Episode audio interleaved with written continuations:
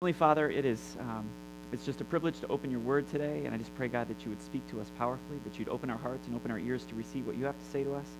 And Lord, I pray that you would bless this congregation uh, in their new new home here in New Lenox. God, I just pray that uh, great ministry would happen from this church. In Jesus' name, amen. Well, it is awesome to be with you guys. I kind of consider this a, um, a, a church that's dear to my heart. Um, I've been here maybe three times now, but this is my first time seeing the new building. I've been following it kind of on pictures online and talking with Paul, but it is really cool to see it. This is your own home, you know. It's this is it's exciting. Drove through this neighborhood down the street and just thinking there are probably a lot of people in this community that are really curious what's going on here.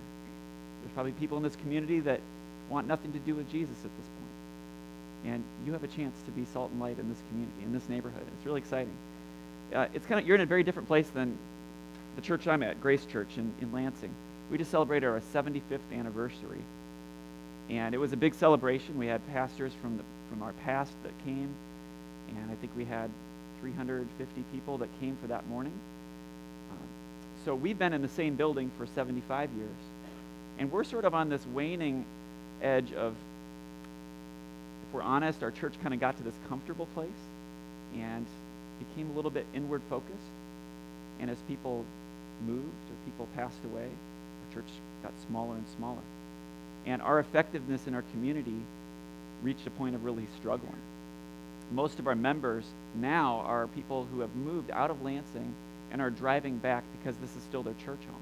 But we haven't done a great job of reaching our own community. That's our growing edge. We're learning how to do that. But you're in a totally opposite end of the spectrum. You're now planted in a new place. And you have the chance to start reaching out to this community, just like we have to relearn how to do.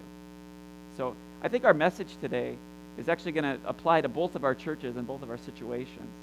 Um, I've been at Grace for three and a half years. I do, I'm an associate pastor, so there's two of us on staff. Part of the job that I do is the youth ministry at the church. I work with the junior high and senior high kids and the college students, and I love it. It's so much fun. Um, it's kind of how God has wired me working with teenagers. So I just got back from uh, a winter retreat called Spring Hill. It's up in Michigan. Maybe a few of you have been there. Maybe it's part of some of your stories. It's, a, it's an amazing weekend. Uh, you got, we've got 39 high schoolers, crazy, squirrely high schoolers up there, and I'm in charge of keeping, keeping them in check. It was interesting, but so three church vans and a whole lot of life change. We saw a couple of kids who came. We have a lot of community kids in our youth group couple of them that came to know the Lord for the first time. Really went kind of not knowing what they were getting into and met Jesus in a personal and powerful way. It was really cool. So one of the things that they have up at this camp is they've got I mean, they got all these kind of fun activities. It's a big draw to get kids to come who maybe don't know Christ. And one of the things they have is paintball. You guys ever, you know what paintball is? How many of you have done paintball before? All right, so I, I joined the paintball group and I shot up some of our freshman girls. It was really fun. Um, but it reminded me of the first time that I ever did paintball. It was when I was 22, and I had just gotten a job as a youth pastor at a, at a small church in Iowa. And I'd never heard of paintball before, and I had a few kids that were really into it. So like, oh, Pastor Dennis, you got to come and do it with us. So, hey, sure. I'll. So I show up, not really knowing what I'm getting into. But I figure, you know, we have guns, we're shooting people, so I had these camouflage shorts that I wore. I was thinking I was pretty cool. And then I had this like black t-shirt and I put on this bandana that was black. I thought I looked really tough. And I, I kind of did look tough. But I really didn't understand paintball. You're getting shot by, by balls of paint this big, and they hurt. I wore shorts, so by the end of the day, I just had bruises and welts all over my body. Of course, they were all like in long sleeves, long pants. I had no idea what I was getting. I was not prepared for the battle.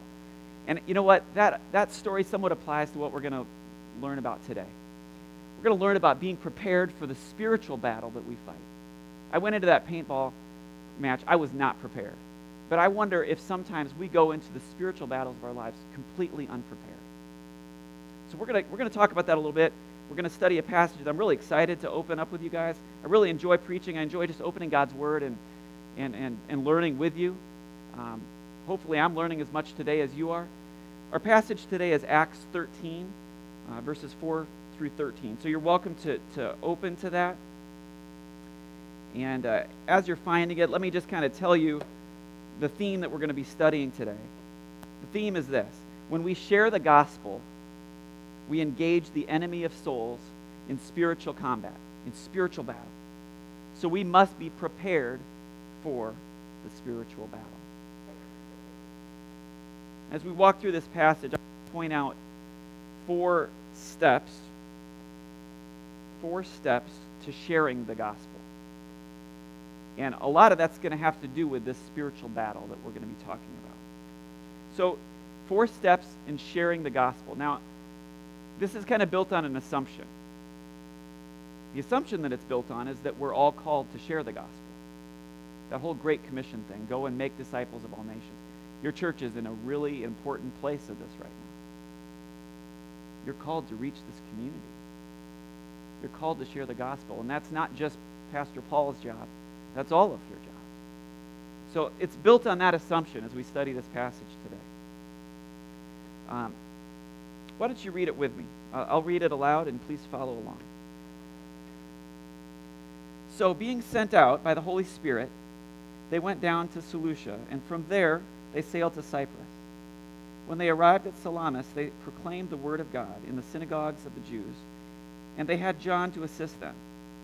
When they had gone through the whole island as far as Paphos, they came upon a certain magician, a Jewish false prophet named Bar Jesus. He was with the proconsul Sergius Paulus, a man of intelligence, who summoned Barnabas and Paul and sought to hear the word of God. But Elymas, the magician, for that is the meaning of his name, opposed them, seeking to turn the proconsul away from the faith. But Saul, who was called Paul, filled with the Holy Spirit, looked intently at him and said, You son of the devil, you enemy of all righteousness, full of all deceit and villainy, will you not stop making crooked the straight paths of the Lord? And now, behold, the hand of the Lord is upon you, and you will be blind and unable to see the sun for a time. Immediately, mist and darkness fell upon him, and he went about seeking people to lead him by the hand. Then the proconsul believed when he saw what had occurred, for he was astonished at the teaching of the Lord. Four steps in sharing the gospel. I'm going to kind of walk through this passage and kind of do it in, in small sections. And I want to start with just verse 4. The first step to sharing the gospel is obey the Holy Spirit's leading. I want you to look at the first word. First word is so. When we see this, it's a transitional word. It points us back to something. This is kind of a conclusion of what we just read. So we got to look back to verses 1 through 3, which you studied last week. And what we see there is that the Antioch church commissions Saul or Paul and Barnabas. And that happened while they were worshiping and praying. Verse 2.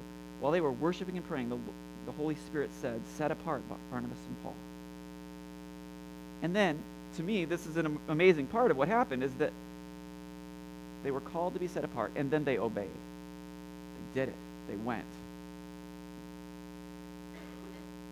And like I said kind of in the intro, this is this is a disclaimer that I want to put on. Not everyone is called to be missionaries, to be overseas or to be evangelists like a Billy Graham. But everyone, every Christian is called to evangelism. Not everyone's called to be Billy Graham, but every Christian is called to evangelism. That scares a lot of people. We hear that word, we kind of cringe a little bit.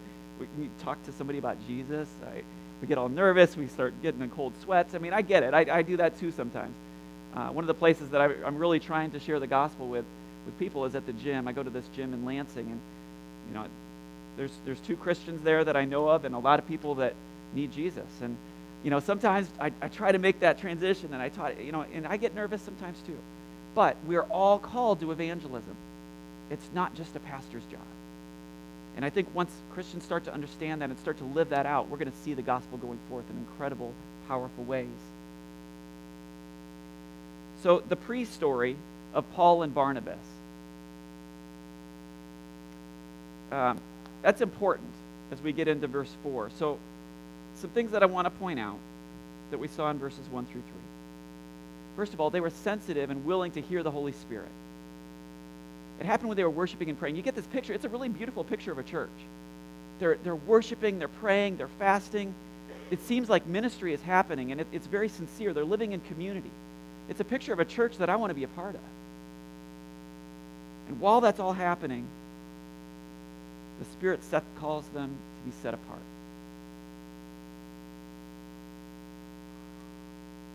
You know, why did they get called to be set apart there? I wonder if, if some of it had to do just with the environment that they were in. They were in a place where they were seeking God. They were in a place where they were in community with other Christians who were also seeking God. And it's like when we're in that environment, isn't it a little bit easier to hear the Holy Spirit speak? It was like I was just at Spring Hill this past weekend. You know, some of our kids are like, wow, I, I've never experienced God so powerfully. Why is, why is it so powerful here? Like, you know, God is the same here in Evart, Michigan as he is in, in Lansing, Illinois. But you're in an environment right here where everyone is focused on the Lord. They're seeking him, they're reading his word. Of course, you're going to experience him more powerfully in that environment. Do we often put ourselves in that kind of environment where we're sensitive to hear the Holy Spirit speak? Think that's an important lesson here.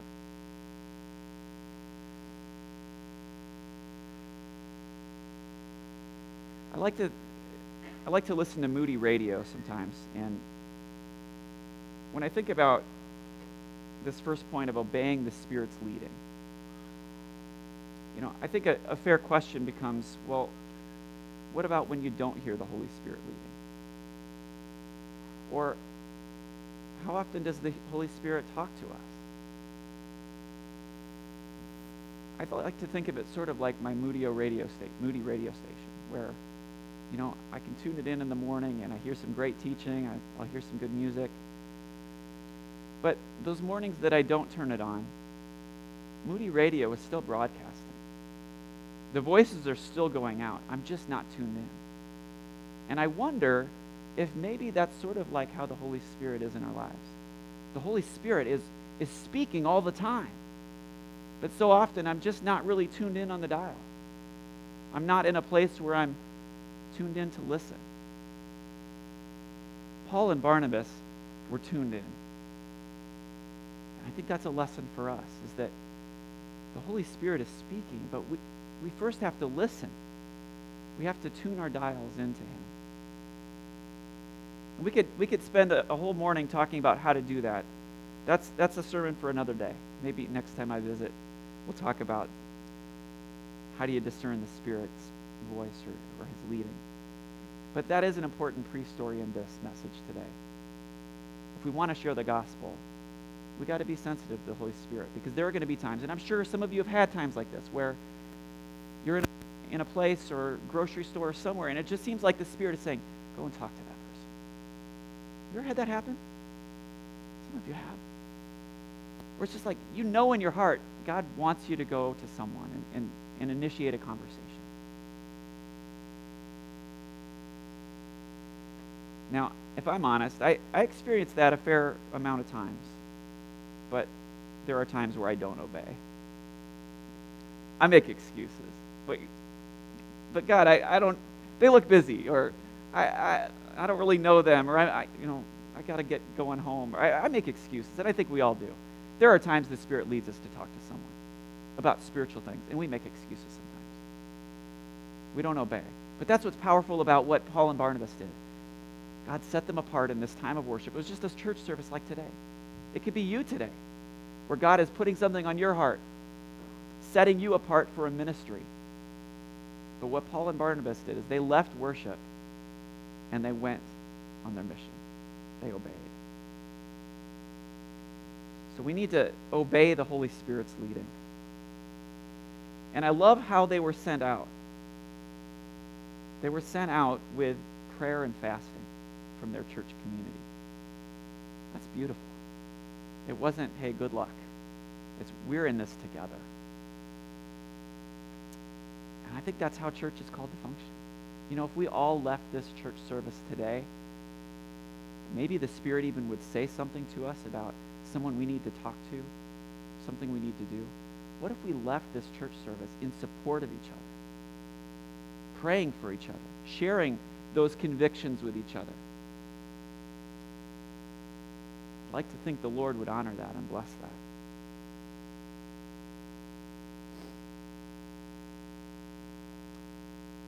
And maybe along with that, isn't it really important if what I'm saying today is true that we are in a spiritual battle? If, as I would leave the doors today with a conviction on my heart of what the Spirit wants me to do,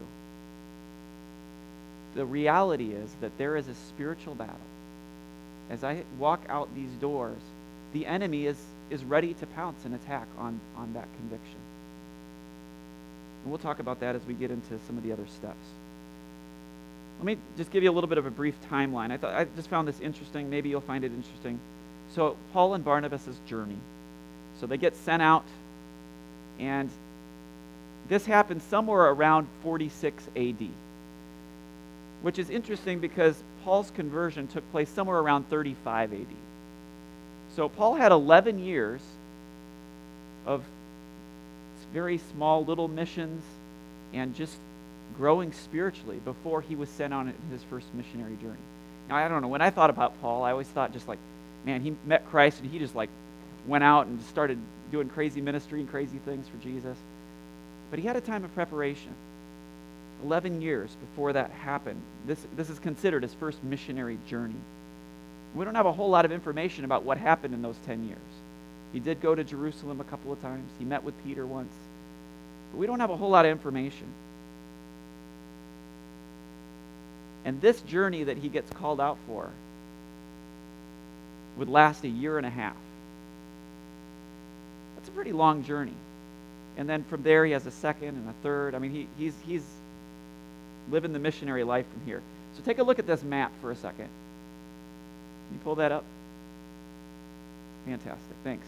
So this is where they start. They start in Antioch, and it says they went down to Seleucia, which is about a 20 mile walk. And that from there they sailed to the island of Cyprus. Cyprus was apparently where Barnabas was originally from.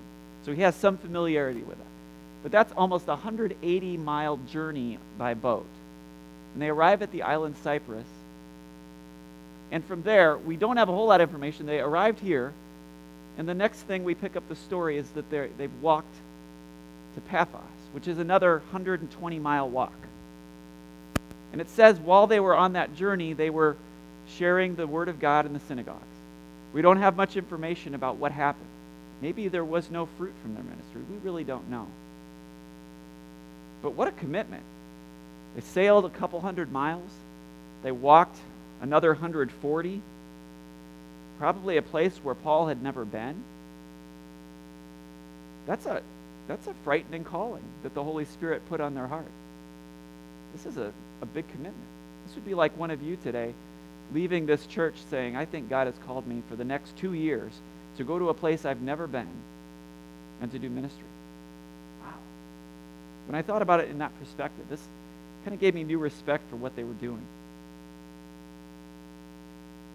Well, I don't want to get too long on this first point because there's three other points, and I don't want to keep you here all morning. So let me give you a summary of what we've talked about in this first point.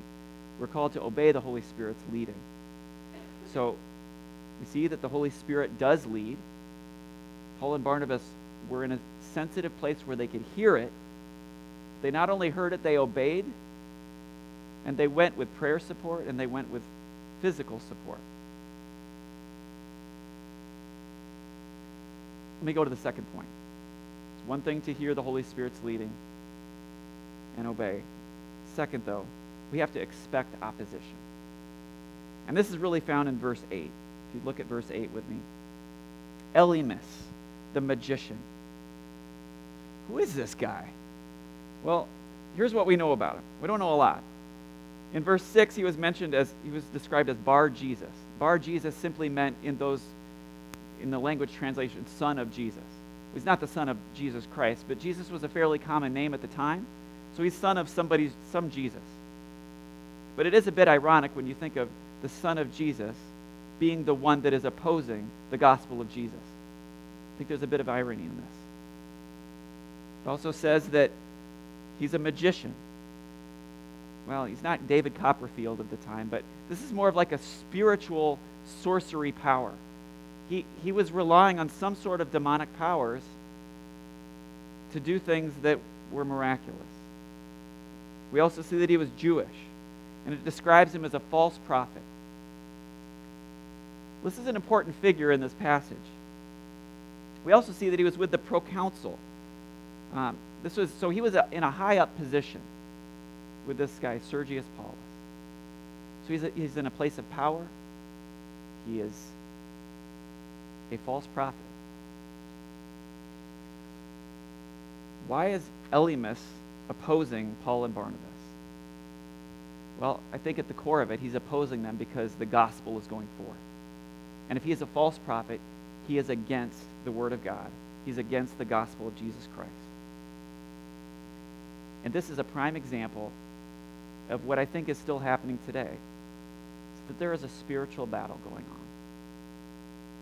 I said that at the beginning, the theme for today was that when we share the gospel, we engage the enemy of souls in spiritual combat. You guys, there is an enemy of our souls. There is, and it's Satan. And he will do whatever it takes to draw us from the truth of Jesus Christ. Our souls, there's a battle for our souls. And it's like we know that in our head, but we just kind of dismiss it. We don't really live as if there is a spiritual battle for our souls going on. What do we know about Satan? Well, we know he's the father of lies. We know that he seeks to steal, kill, and destroy. Of course, when the, go- the gospel is going forth, he's going to battle that because he wants our souls. He wants to destroy us. That's what the scriptures tell us. So when we go out and we share about Jesus Christ, we should expect that there will be a battle. The more courageously we share, the more opposition we should expect. I don't think Satan's going to let souls go without a fight. Maybe you've experienced that in your own life. Maybe you've experienced that as you've shared with somebody. Think about it. In a spiritual realm, there's nothing really more important than this to Satan. Of course, he's going to battle.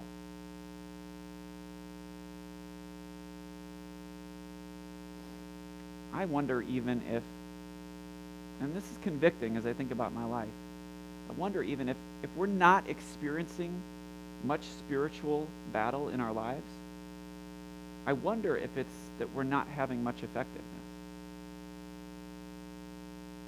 I mean, that's convicting for me. There have been some points in my life, and maybe I'm even still on the tail end of one of those where I'm kind of comfortable. I'm not experiencing a whole lot of spiritual battle. Am I, am I really fighting the battle? So, all right, Elymas. His intentions are pretty clear. It says that he was seeking to turn the proconsul away from the faith. That's what we should expect in our opposition. If we share Christ with someone, we should expect that in one way or another, there's going to be an effort to turn that person's soul away from the gospel. And what's interesting is that he's seeking to turn the proconsul away from the faith. Well, why is the proconsul interested in the faith? If you saw what it said, the proconsul had called for Paul and Barnabas to share the word of God with him. He was interested. The battle is on. I don't think this is just a super spiritual story from 2,000 years ago. Satan's intentions are exactly the same today. He still wants to steal, kill, and destroy. He still wants souls. We should expect opposition. I don't know exactly what that's going to look like, but I think maybe Satan wants us to be oblivious. He wants us to just kind of go through life not really knowing there's a spiritual battle going on. When we experience opposition, to just take it personally and move on. No, I think when we're aware of the battle, we're going to be prepared for the battle. You know, this, this really points to a really important passage. Uh, if you want to look on the screen, we'll have it up there. Um, I want you to look at Ephesians 6, 11, and 12. Says, Put on the whole armor of God that you may be able to stand against the schemes of the devil. For we do not wrestle against flesh and blood, but against rulers, against authorities, against the cosmic powers over this present darkness, against the spiritual forces of evil in the heavenly places. There is a lot of truth in that passage. There is a spiritual battle going around. We're in, we're in it. And I think if we're oblivious to it, we're right where Satan wants us. This is pretty relevant for today. This expect opposition point. We need to open our eyes to this spiritual battle. We need to be prepared. We need to engage the enemy of souls. We need to fight this battle. So, first, we need to hear the Spirit's leading if we want to share the gospel with someone. But second, we need to expect opposition. If you feel called to talk to somebody, maybe a brother in law, sister in law, aunt, or a neighbor, or a coworker, if you're feeling called to talk to somebody about spiritual things, expect opposition. The third point we are called to prepare for battle. So if there's going to be opposition, we got to prepare for battle. And I want to say that Paul and Barnabas were pretty well prepared for battle. So looking at verse turn back, verse 9, it starts by saying, But Saul, who was also called Paul, it's kind of an interesting point. From this point forward in, in the book of Acts, you'll never hear him referred to as Saul anymore. He's now Paul. This is like that turning point in his life of going from the old person to the new person. In this spiritual battle, this is where that turning point takes place. And it's, it's really an epic moment. It's like if you're watching this in a movie, this is like when the hero movie comes, the hero music comes on, and like Paul, filled with the Holy Spirit, looked intently at him. You know, it's just like this, this gripping moment. And he called him out. He calls out Elymas in a powerful way, a spirit filled way. He blinds him with the power of the Holy Spirit. It's like this victory moment. Paul was clearly prepared for battle. He was expecting opposition and he was ready to fight. Well, let's talk a little bit about how do we prepare for battle. First, prayer. As I made this point in my notes, I struggled a little bit because it sort of sounds like the, the easy, obvious Sunday school answer. Doesn't it? Of course, we're supposed to pray. I get it, Pastor. And yet, we say it, we roll our eyes, and yet we just don't really do it. If we're serious about the battle, we've got to be serious about prayer. It can't just be a Sunday school answer. It has to be evident in our lives.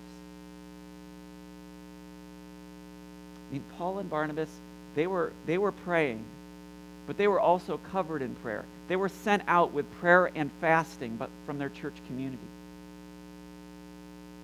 Do we pray for each other when we leave these doors? Do we pray for the spiritual battles that we are fighting? Do we pray for the gospel to go forth and whoever we would share it with when we leave these doors? You know, I know at my church, we're not very good at that.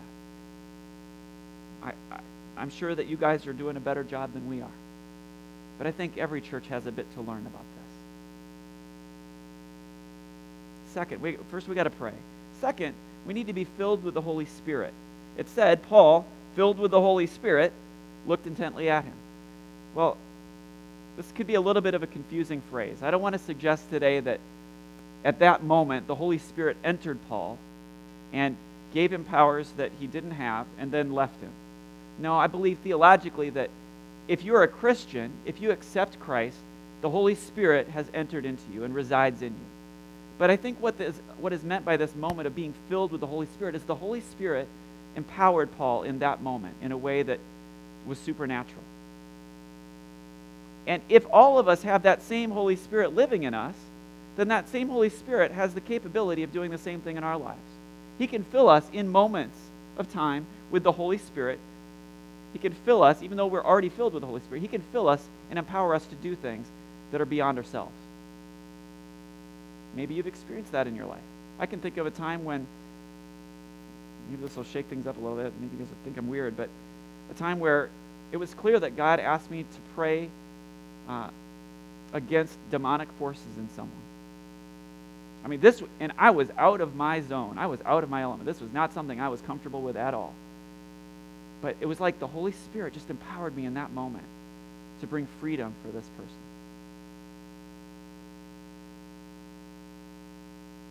I guess to me the point is are we relying on the Holy Spirit's power for this battle, or are we relying on our own? We have the Holy Spirit, and He is power. Do we look to Him? Prayer, the Holy Spirit. Third, support. So we see that Paul was sent out with Barnabas, but we also read that in verse 5, they had John to, to assist them also. So there were actually three of them that went out together. They had support. They also had the support of their church that was praying and fasting for them. There's strength in numbers. Maybe that's why I haven't been so effective at the gym, trying to share the gospel with my basketball buddies. There's strength in numbers. Are you praying for each other? Are you together sharing the gospel with people? Do you have support? Or are you trying to fight this battle alone? And then another point that I want to make with this as we prepare for spiritual battle, it sort of points us to maybe the most important scripture passages about spiritual battle. You know what I'm going to say? Putting on the armor of God. You heard this? The armor of God? Of course. Well, let's just, I'm not going to, I mean, you could, you could have a whole sermon on that too. Maybe that'll be in a few years from now. But let me just mention what we're asked to put on because those verses remember what we just read in Ephesians about this we do not fight against our battles against flesh and blood but against the spiritual realm the spiritual armor the armor of God is found exactly directly after that passage so it's saying that you're in a spiritual battle it's not a flesh battle so put on the armor of God let's take a look at that armor of God for a moment it's Ephesians 6:13 if you wanted to follow along First, we're asked to put on the belt of truth. Okay? We got to know the truth. We're, the gospel truth. Not anything more, not anything less. We can't add to the gospel. We can't, in fear, take away from the gospel because we're afraid of offending someone. We need to bring the truth. Second, we're asked to put on the breastplate of righteousness. You know, we're called to righteousness, the righteousness of Christ. And I think our righteousness is an important part of us, us sharing the gospel and protecting us in the battle. We're asked to put on the shoes, the readiness given by the gospel of peace. Christ gave, came to give us peace. Do we go forth in battle bringing peace? We're asked to put on the shield of faith, which, if you read that passage, it says in parentheses, which can extinguish the flaming darts of the evil one. There will be darts, my friends. Maybe you're, maybe you're taking some of those darts right now in your life. There will be darts. But our shield is the shield of faith. It's not the shield of human wisdom. It's not the shield of eloquent words. It's not the shield of defensiveness. It's not the shield of protecting yourselves by just hanging out with Christians so that no one else can attack you. Our shield is faith, it's faith in Christ. And if our faith is unshaken in battle, we have our best shield. We're also asked to put on the helmet of salvation, salvation through Christ alone.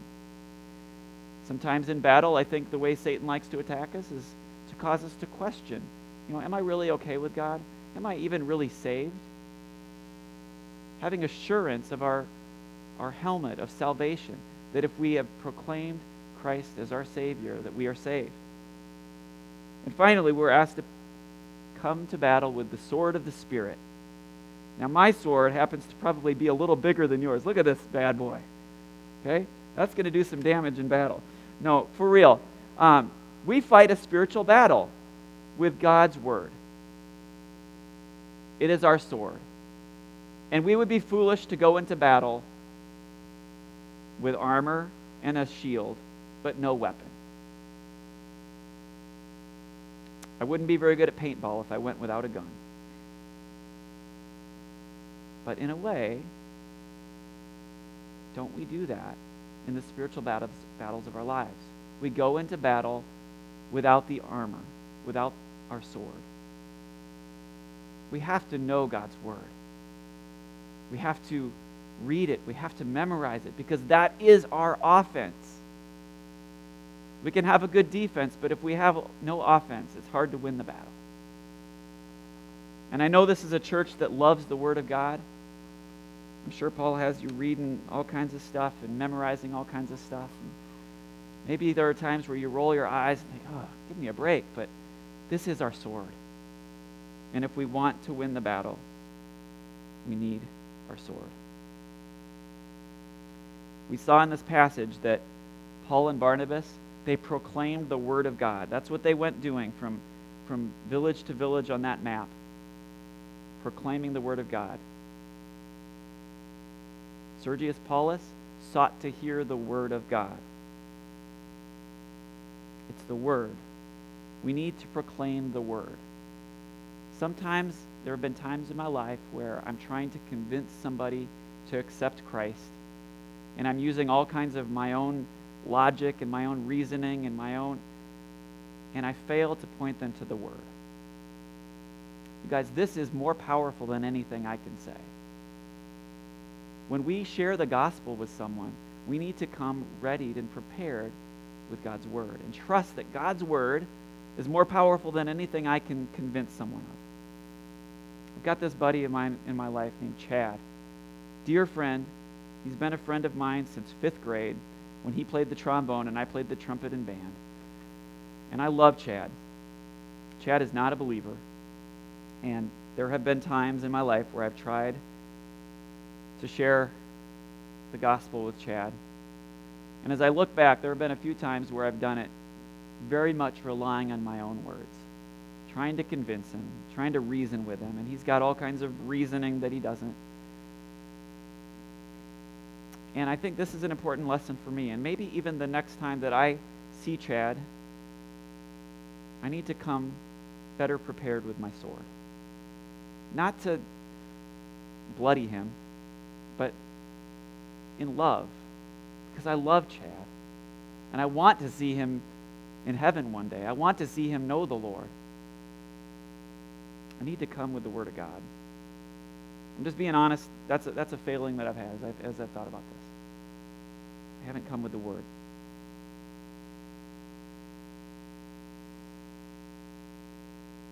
Well, what, is that, what does this third point mean for us? It means that we need to be spiritually aware. We need to be prepared for the battle. We need to expect the enemy is going to battle the gospel wherever we go. And we got to fight spiritual battles, not just intellectual ones with people. We need to fight the spiritual battle around us. So, this takes me to my fourth point, which is one that I'm very excited about. And this is found in the last verse of our passage today, verse 12, which says, Then the proconsul believed when he saw what had occurred, for he was astonished at the teaching of the Lord. Our fourth point in sharing the gospel is simply this Trust God to do His work. Have you ever felt like you've failed in sharing with somebody?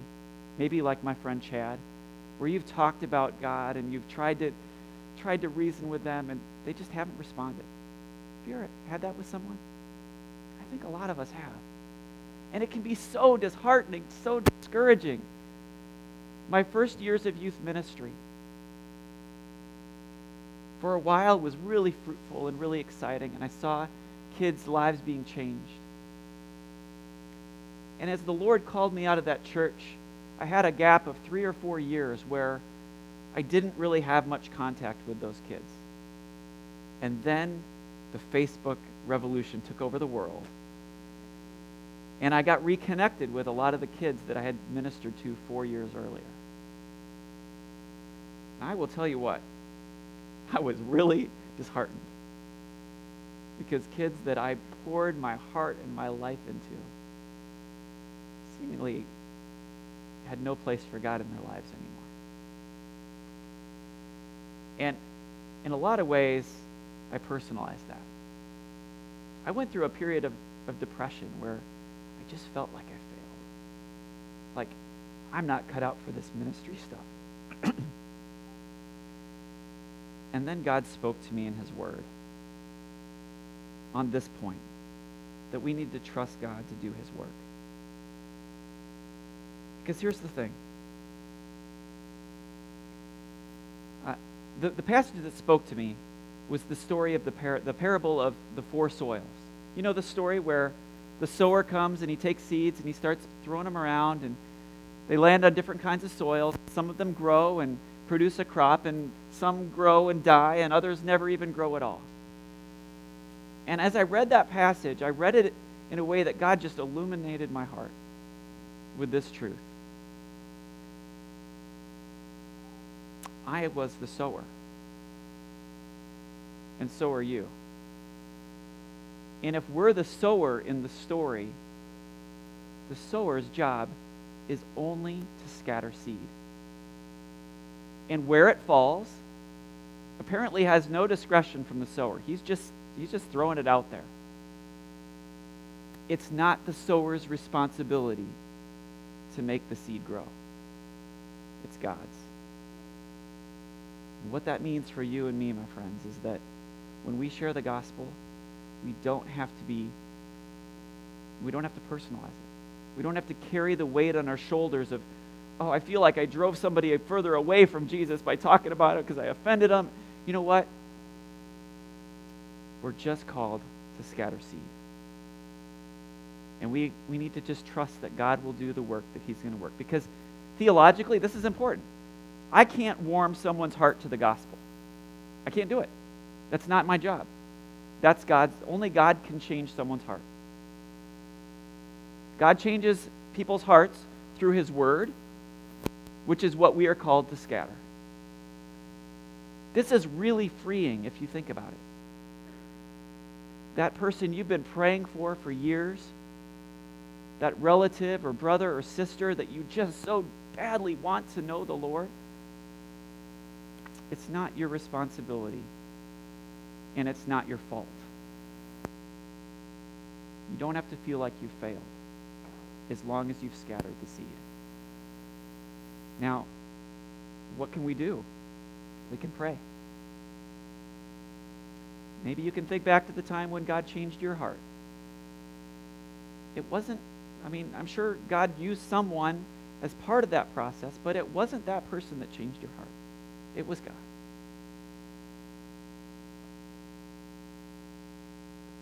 This is what Paul and Barnabas experienced they saw God do his work. We don't know what happened from throughout that whole island of, of Cyprus until we got to this last destination. They might have been scattering a whole lot of seed that didn't grow. But they were faithful. They scattered it. And at this point, God chose to change one person's heart. One important person, Sergius Paulus, the proconsul. He heard the word of God. He asked to hear more. And he believed. We are called to proclaim the gospel. We're called to scatter seed. Some of you have maybe not done a very good job of that. Maybe you've been fearful. It is scary. Maybe you've been afraid not only of your own image, but you've been afraid that you won't have the right words to say, or that you're going to drive someone further away from God if you try to push it or talk to him. And I want you to just let yourself be free a little bit. Whether they respond or not isn't up to you, and it doesn't depend on you. It's up to God. God may choose to use you to scatter that seed that He will blossom into an incredible, beautiful plant that will bear fruit and be a crop. All He's asking you to do is scatter seed. And I believe that's very important for each of you in your personal lives, wherever you're at, in school, in your workplace, in your neighborhoods. But I also think that's an important word for this church. Here on, what is this street called? Wood Street. God has positioned you here now. And we don't know what God has for your future, but He has you here now. And I believe that while you're here, God is calling you to scatter seed that could bear a crop in this community, right down Wood Street, right down whatever this street is. Will you accept that call? And will you know as you do it that you will face opposition? I'm sure your church has already faced opposition in even getting into this building, right? It was a long journey. You got here, had unexpected more battles to fight against mold and other things. Okay? There is going to be a battle because the gospel is going to go forth in this in this room. Expect it. Pray against it. Fight against it. Pick up your swords. This is an important battle. There are souls at stake. If the gospel is true, which I'm convinced that it is, we need Christ. And so does each and every person in this community. And you're called to be that light in this community now.